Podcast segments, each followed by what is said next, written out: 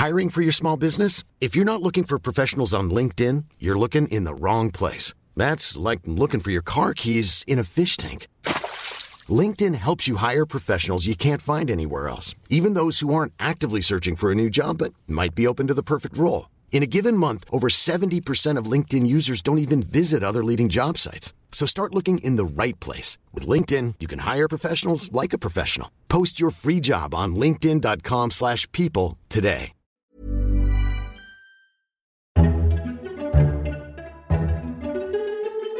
Welcome to FT Politics, a weekly podcast on British politics from the Financial Times. I'm George Parker, the political editor, stepping in for Sebastian Payne, who's escaped from the Westminster madhouse to go to the sanity of the Republican convention in Ohio. In this episode, we'll be discussing Brexit and whether Britain is making any progress towards leaving the EU, plus the Labour leadership battle, hotting up between Jeremy Corbyn and Owen Smith. To do this, I'm delighted to be joined by Philip Stephens, the FT's chief political commentator, Jim Pickard, the chief political correspondent, James Blitz, the Whitehall editor, newly appointed, and Marcus Roberts from the pollster YouGov. Thank you all for joining us. So let's begin with Brexit. Theresa May has settled into her role as Prime Minister, and attention has shifted back to Brexit and what exactly it will look like. Miss May travelled to meet Angela Merkel for the first time, a crucial relationship, and there appeared to be an amicable agreement that official talks won't begin until 2017. But Francois Hollande, the French president, said he wants them to begin as soon as possible. It is these difficult relationships across Europe that the new Prime Minister has to manage. James Blitz, now that we have a government and the situation's been stabilised, it's time to focus on Brexit. What do you think the significance is of what Mrs May has been up to this week? Well, of course, she has started to do the external diplomacy, as you say, by going to see Angela Merkel in Berlin and then Francois Hollande in Paris. Uh, certainly, the atmospherics look pretty good between the German Chancellor and Mrs. May. And I think it's pretty clear that the Germans are prepared to wait a bit before the British trigger Article 50, which is the formal pathway for British exit. But I didn't get the impression, and of course you were there, so we could hear from you, but I didn't get the impression that there was much more give from Mrs. Merkel. I still think that there are difficult issues for the British. One of them, for example, is how far can they actually start proper trade negotiations with non EU states in this two year period, as Liam Fox, the Trade Secretary, wants to do. This is against the EU rules. Mm. And to what extent will there be informal negotiations between the British and the Europeans as the British try and formulate their negotiating position in the run up to the beginning of next year? I don't think there was any give there at all from Mrs. Merkel. I don't think there are going to be any informal negotiations, and Francois Hollande certainly at the dinner that they'll be having won't give that at all. So I think we're at the beginning of a summer where the British will now have to begin the work on that negotiating position. But I still don't think we're anywhere near resolving the key issue, which is what is the balance between uh, controlling immigration and access to the single market. That's the big issue for the British. There's a long way to go on that. Yeah, as you say, I was I was over in Brussels, and the impression I got from the Brits was they were they were pleased that Angela Merkel had given the Prime Minister some breathing space. But at the same time, she did also say we can't leave these things up in the air, and I think they expect something to be done regarding the launch of Article 50 in the first half of next year. Um, Philip Stephens, um, there's a sense that Theresa May is trying to get around the chancelleries of Europe, maybe in a way trying to sideline Jean Claude Juncker, the European Commission president, who was very forthright after the Brexit vote, saying we've got to get on with this straight away. I think that's so, but I don't think she's alone in sidelining uh, Mr. Juncker. I think what we're seeing now, ironically, just as Britain leaves, as it were, or prepares to leave, we're seeing uh, big changes in Europe which are making it more intergovernmental, weakening the Commission. Mrs. Merkel, I think, is one of the leaders most frustrated with Mr. Juncker. So, in a way, Europe is looking more like the Brits always wanted it to look like, just at the very moment we've decided to leave. Now, in terms of launching Article 50, which has been the subject of much debate in Berlin and Paris this week, it's going to be a really big decision for Theresa May, isn't it? Because the moment you start it, you hand over the negotiating power to the people facing you across the table. How does Theresa May manage that? I think that is, as you say, very tricky. But I think there's a prior hurdle to get over, which is when you launch Article 50 and say this is the beginning of the negotiation, you actually have to show some of your hand, at least the broad parameters of where you want to end up. And the first job that Mrs. May has is to negotiate that with her own party, mm. because within her own party, there are a lot of people who say, look, out is out is out, and that means no formal relationship with the EU beyond a sort of basic trading agreement. A lot of others on the sort of pro business side of the Tory party saying, no, no, we need an association agreement of sorts that keeps us in the single market. So, first, she's got to come to some sort of consensus in her own party, and indeed with Scotland, with Nicola Sturgeon, then she hands over power to the rest of the EU. So it's, as you suggest, a very, very big decision. And also very problematic because there's going to be a consultation between the government and the stakeholders in inverted commas. So Philip mentioned Scotland, obviously Wales, Northern Ireland, business, farmers, academics, all of them will come back with the same message, which is we want maximum possible access to the European single market. And yet the British people in the referendum appear to be calling for tough controls on immigration. How does he resolve that, do you think? Well, I think after this short period in government, she's given a stake to the different parts in the debate. I think rather deliberately. On the one hand, she's put the Brexit ministers in the three key ministries which are going to negotiate with Europe and with the outside world, which are going to set the terms of exit. But on the other hand, she has been very clear about the important role that Scotland has to play. She, she, went and visited Scotland last Friday in the middle of the formation of her government, which was a very big statement to make. And although I don't think Scotland has a veto over what the British government does, but she has certainly put Nicola Sturgeon in a position where she can influence the outcome a bit more in the direction that Scotland was like. And as you say, there are all the other stakeholders, the farming community, where Andrea Leadsom has now got to face them, which was another very skillful piece of uh, manoeuvring, if rather crafty, by, by Mrs. May. So, all in all, yes, as Philip says, although she has been in Europe this week, the real action is actually at home in the UK between now and the end of the year, where these different players have got to come together and try and work out where does the balance lie. Philip, what's your hunch as to how Theresa May will make that trade off between access to the single market, jobs and growth, in controlling immigration? These are early days, but as I understand it, she doesn't want to make the trade off herself. She wants it to, if you like, to, to, sort of grow out of all the discussions that James made.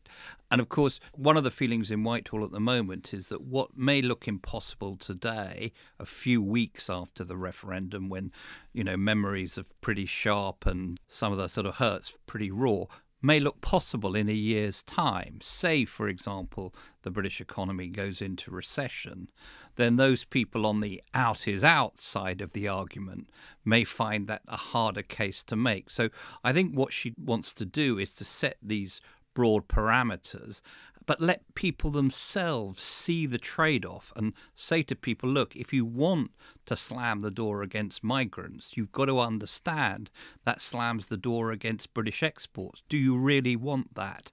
And I think that's the way she'll try to build a political, if not consensus, uh, enough political support to come out with, in the end, a reasonable trade off. Now, James, just talking about the economy, there's been a bit of a sigh of relief around the city this week that maybe the sharp deterioration on the economic outlook has been averted. Do you think that's the case? Do you think we're going to avoid a recession? There have been some superficial or some short term moves which suggest that things are maybe a little easier at this stage than people thought. The Bank of England's local agents came up with a report earlier in the week which suggested that consumer confidence has not really taken much of a dip the FTSE 250, which is an important benchmark because that's where a lot of sterling denominated companies are rather than the FTSE 100, it's pretty much back to where it was at the time of the June 23rd referendum. But there's still plenty of predictions, if you like, that uh, things are not going to be too good at the end of the year. The IMF came out with its World Economic Outlook this week, which showed that the UK economy is going to contract fairly significantly, even if the British end up having what most people would see as the benign outcome here, which is full EEA membership, which is the one where the UK stays in the single market and has only minimum if any, migration control. So at the moment, yes, things are maybe not looking as bad as people thought. But I don't think anybody's optimistic about the future. Without talking things down, I think the, the, the consensus assumption is that the UK economy is going to have lower growth than, had been the case before we left. I think the big thing here is I certainly didn't expect a sort of immediate fall into recession because the big thing here is investment. And what companies are saying, privately, not yet publicly, but certainly privately, is why would they invest amidst all this uncertainty? If you're a Japanese or a German company thinking of expanding in Britain, surely the sensible thing to do is to wait and see the outcome. Well, I was just interject there, Philip. We did have this 24 billion pound acquisition of holdings by a Japanese company. That's surely a vote of confidence. Well, no, but economy. that's not a direct investment. That's shareholders buy. You know, that's a Japanese company buying shares from shareholders, which some will be British, some American, whatever. The investment I'm talking about is the sort of building a plant or expanding a plant mm. or setting up a new enterprise. People, I think, are stalling. But of course, that doesn't come through in the economic figures for some months and even perhaps over a year. And I think most people at Bank of England and the Treasury are thinking now of flat investment over the next year as people just take the logical decision not that we're necessarily getting out of Britain, but we're going to wait and see, then that of itself would bring a pretty sharp slowdown. If there has been any stabilisation of the economy after June the 23rd, how important do you think it's been that Theresa May was quickly installed as Prime Minister? I think that's very important because business always wants certainty. But I think in this particular negotiation, they're going to have to wait a lot longer than they think. And the, the thing that we haven't discussed up to now is the chaotic upheaval in Whitehall, where the whole of the civil service is trying to re engineer itself over a period of weeks, as it were, to carry out a negotiation which will be the biggest since the Second World War. Every department is involved. Someone was saying to me only the other day that, look, you can't even start thinking about trade negotiations until you establish your own domestic policies. So Britain has to have an agricultural policy before it can do a trade deal with any other country because the other country is going to want to know well, you're not going to subsidise, are you? It's not going to be unfair. Same applies to industry policy, competition policy, environmental policy, industrial regulation. The list goes on and on. This is a absolutely mammoth task for Whitehall an irony here that Conservatives who've been spent years cutting back the civil service is going to be hiring thousands and thousands of new ones. And it's interesting that David Cameron always avoided this machinery of government upheaval precisely because he was worried that civil servants spent the first six months arguing about who gets the pot plant and who sits next to the window. And in the middle of an economic and political, not when you use the word crisis, but certainly instability. That's another layer of problems, doesn't it, James? Yes, it does. As Philip has said, there is a really very significant upheaval taking place at every level. Partly it's that the Department of International Trade being set up under Liam Fox mm. has no trade negotiators. If you actually look at the figures, we have between 12 and 20 British officials who know something about trade. That is what has appeared in official documents. Canada has something like 800. So you have to do a very significant amount of recruitment of trade officials. You've also got a Department of Brexit, which is now obviously being built up, which will have a, about three or four hundred people. But a lot of those people are coming from the Foreign Office, where the European Directorate is being hollowed out, and also from the UK's representation in Brussels. So that's creating a fairly horrible turf war, which is making people pretty unhappy. So one of the questions which I think people are asking, and of course you had the Foreign Affairs Select Committee report coming out this week saying it, was couldn't David Cameron have planned a bit more for this, knowing that there could have been a no, and there was absolutely no contingency planning whatsoever in Whitehall ahead of the vote for that. I think it was difficult to do it because there are so many moving parts after a referendum like this, and inevitably it's up to the new Prime Minister to decide how they're going to configure Whitehall. But I think there's basic stuff. I think the Department for International Trade could have begun scoping the need for negotiators on the grounds that it might end up being a, vote to leave, and that sort of thing just hasn't happened. James Blitz and Philip Stephens, thank you very much. This week, the Labour leadership contest officially began as the party declared Jeremy Corbyn and Owen Smith will go head to head this summer. An extraordinary 180,000 non party members paid £25 to vote in this election, bringing the party's electorate close to 600,000. But are all these new members pro or anti Mr Corbyn? Jim Pickard, the leadership race is going to run on throughout the summer. What do we know about the two candidates and what will their message be? Well, we know that by conventional standards, they're both left wing politicians. But by Labour standards, we know that there's a gulf between them. We know that Jeremy Corbyn, the incumbent, as left wing as you can get while still being a social democrat, just about. Whereas Owen Smith is inverted commas soft left, which means that he wants a 50p upper rate of income tax, he wants a return to wage councils, he wants an end to austerity.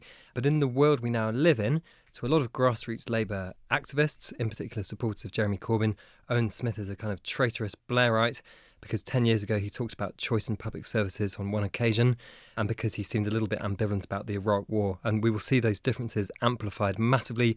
We will see the charge against Mr. Corbyn that he's leading his party into ruin because 173 MPs think he's, listen, not up to the job. And Owen Smith, of course, used to be a lobbyist for Pfizer, the US pharmaceutical company. That doesn't look particularly good on your CV when you're running against Jeremy Corbyn, does it? In terms of left wing supporters, it looks absolutely terrible. In terms of his defence, he would say people always say that MPs need to have a job outside politics, and they've always lived in politics. Unfortunately for him, he was a special advisor for a while as well, and then working as a lobbyist isn't that far removed from politics. So, classic route into politics that I thought we'd left behind slightly, but there we go. Marcus Roberts, what does your polling tell us about the new Labour membership, and who are they likely to back? This week's polling by YouGov shows that if the election for Labour leader was held today, Jeremy Corbyn would win quite comfortably. He'd take about 58% of the vote, and Owen Smith would have, at very best, 32 34%, depending on how you cut the numbers. However, the one thing we know about Labour leadership races from the last 10 years is they are very unpredictable things. Everyone knew, in inverted commas, that David Miliband was going to be the leader until he lost. Everyone knew that Jeremy Corbyn didn't have a chance until he won. So that's the big hope for Owen Smith's campaign. It's interesting to think about why Owen Smith has ended up as the candidate, because just two weeks ago we all thought it was going to be Angela Eagle. The real reason for that is what the rules are. The rules of the Labour Party selection race this time said that there could only be 48 hours for recruiting new members, and that everything else would be on the basis of the existing Labour Party membership as it stood before January 12th of this year. That's the freeze date argument you'll have heard about. What that meant in candidate selection terms was that the Labour Party is going to fight an argument over persuading last summer's members as to who they want to vote for, as opposed to attempting to recruit very large numbers, hundreds of thousands or even a million new supporters, who Angela Eagle might have been better placed to appeal to. That's why the Parliamentary Labour Party went with a soft left candidate like Owen Smith, because they think he has the best chance of persuading Corbyn people to back him instead and thus take the crown. I mean, given the fact there's a transferable vote mechanism in this, why didn't they both stand, Jim? I think the lesson people have taken from last summer's leadership race is where you had Jeremy Corbyn at one end of the spectrum, and then you had four other candidates at varying levels at the other end of the spectrum. And he soaked up all the media coverage. He may hate the MSM, or his people hate the MSM, and yet it was very good to him last summer because we found him fascinating. We all got very excited by the phenomenon of Corbyn mania.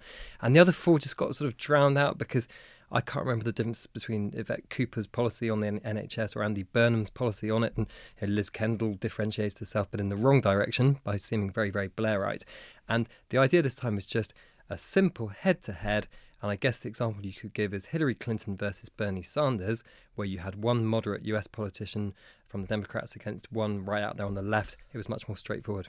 And Marcus, do we know anything at all about these people who've joined or paid the £25 to vote in the last few days? Do we think they're more likely to be people who've joined to save the Labour Party in inverted commas, or are they people who've been signed up by Momentum, the Jeremy Corbyn fan club? That's the $64 million question in Labour politics today. Who are these members and how will they break? Because how they break will determine whether Owen Smith even has a chance getting off the starting blocks in this contest.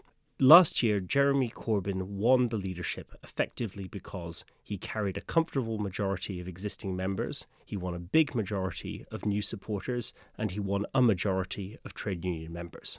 For Owen Smith to win this year, Owen Smith needs to win a majority of members, needs to run even amongst trade unionists, and needs to keep his defeat in the supporters section to a narrow margin.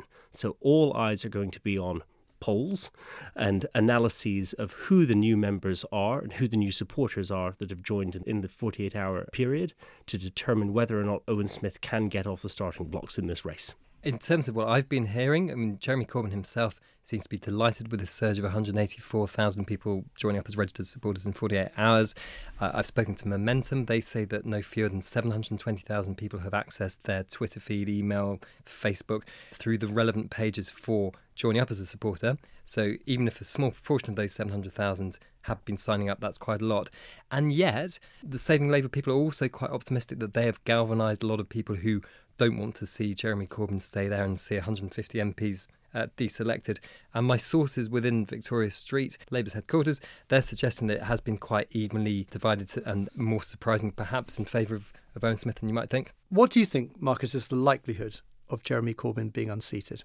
It is more likely than not that uh, Jeremy Corbyn survives this attempt because to win, Owen Smith needs to land that perfect symmetry of different events the win amongst the members, the narrow loss amongst the registered supporters, the even split of trade unionists. That's going to be very tough to pull out when you think about US presidential politics as we want to this year, it's sometimes said that the candidate with the most paths to the presidency is the candidate that wins, the candidate that can win either Ohio or Florida to win and can afford to lose something along the way. That's how they win. Jeremy Corbyn has a lot of ways of winning. Owen Smith only has a narrow way of winning. That is not to say that this is mission impossible, but it does make it mission rather difficult. My take on this would be that if you went back a year to the early 2015 and you said, imagine a scenario whereby you can choose Jeremy Corbyn, the veteran backbencher, as the leader of the Labour Party, and you can lose potentially 150 well known MPs consigned to a historical dustbin, you'd think I was crazy. And on paper, you'd think Owen Smith might have a chance. But bear in mind, loads and loads of these new Labour members who signed up in droves, who see Jeremy Corbyn as a Christ like figure, a kind of Gandalf type figure. I'm not making this up. This is how some people on social media portray him. A lot of them are very young, and they don't frankly care if Alan Johnson loses his seat or if Harriet Harman disappears. They just love Jeremy Corbyn. Can I ask about the role of the trade unions in this? Because up until now, Len McCluskey, the leader of Unite, the biggest union, has been solidly behind Jeremy Corbyn. How do you think the unions will act during the next few weeks? And do you think there's any chance that Unite actually might change its position and switch across to Owen Smith? The role of the unions in Labour's history is fascinating. They are the paymasters. They deliver millions and millions of pounds to the party every year. And in the 1980s, it was the moderate trade unions, such as the GMB, which joined forces with the moderate MPs, such as Neil Kinnock, to rescue the party or seize the party, depending on your perspective, from the militant tendency.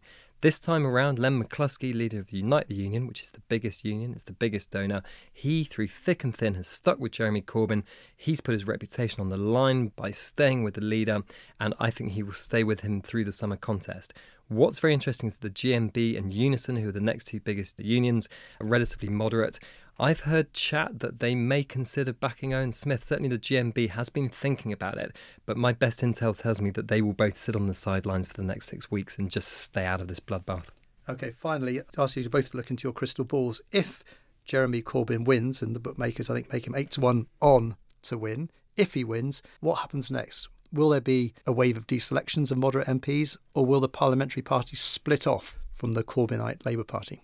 There'll be attempts at deselections, but it'll be very difficult to carry out because Jeremy Corbyn, whilst he controls large chunks of the Labour Party machine, doesn't have the kind of majorities he needs within the machinery, actually, of the National Executive Committee, subcommittees, which will decide these things, or Labour Party conference, which will ultimately have to decide on the issue of deselection. So I don't think that, that issue is as, as salient as, as we might imagine.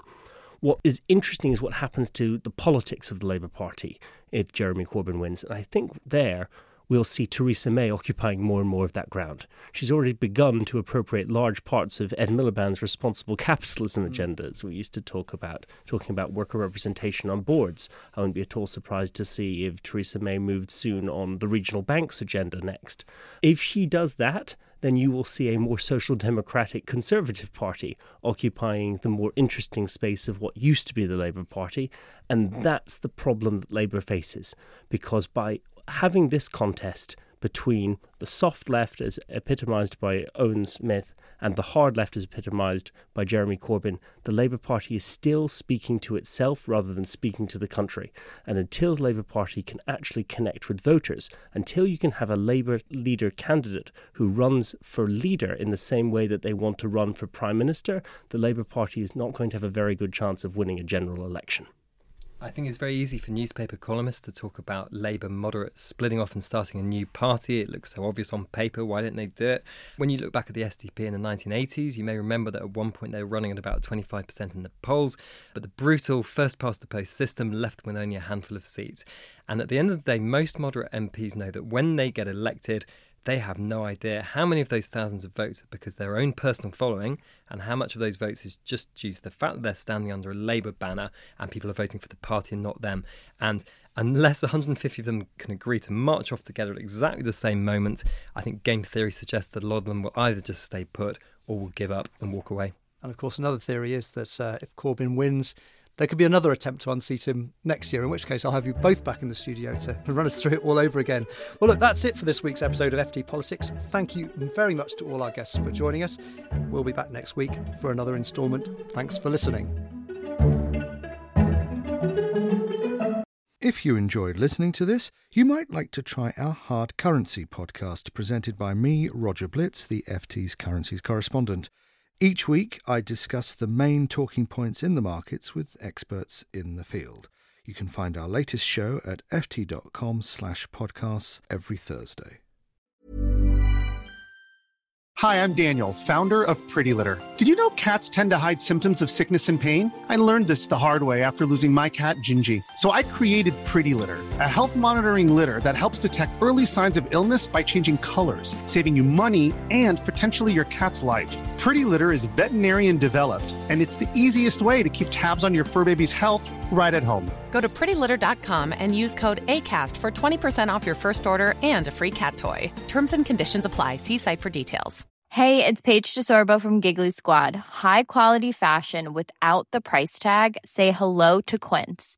I'm snagging high end essentials like cozy cashmere sweaters, sleek leather jackets, fine jewelry, and so much more. With Quince being 50 to 80% less than similar brands and they partner with factories that prioritize safe ethical and responsible manufacturing. I love that. Luxury quality within reach. Go to quince.com slash style to get free shipping and 365 day returns on your next order. quince.com slash style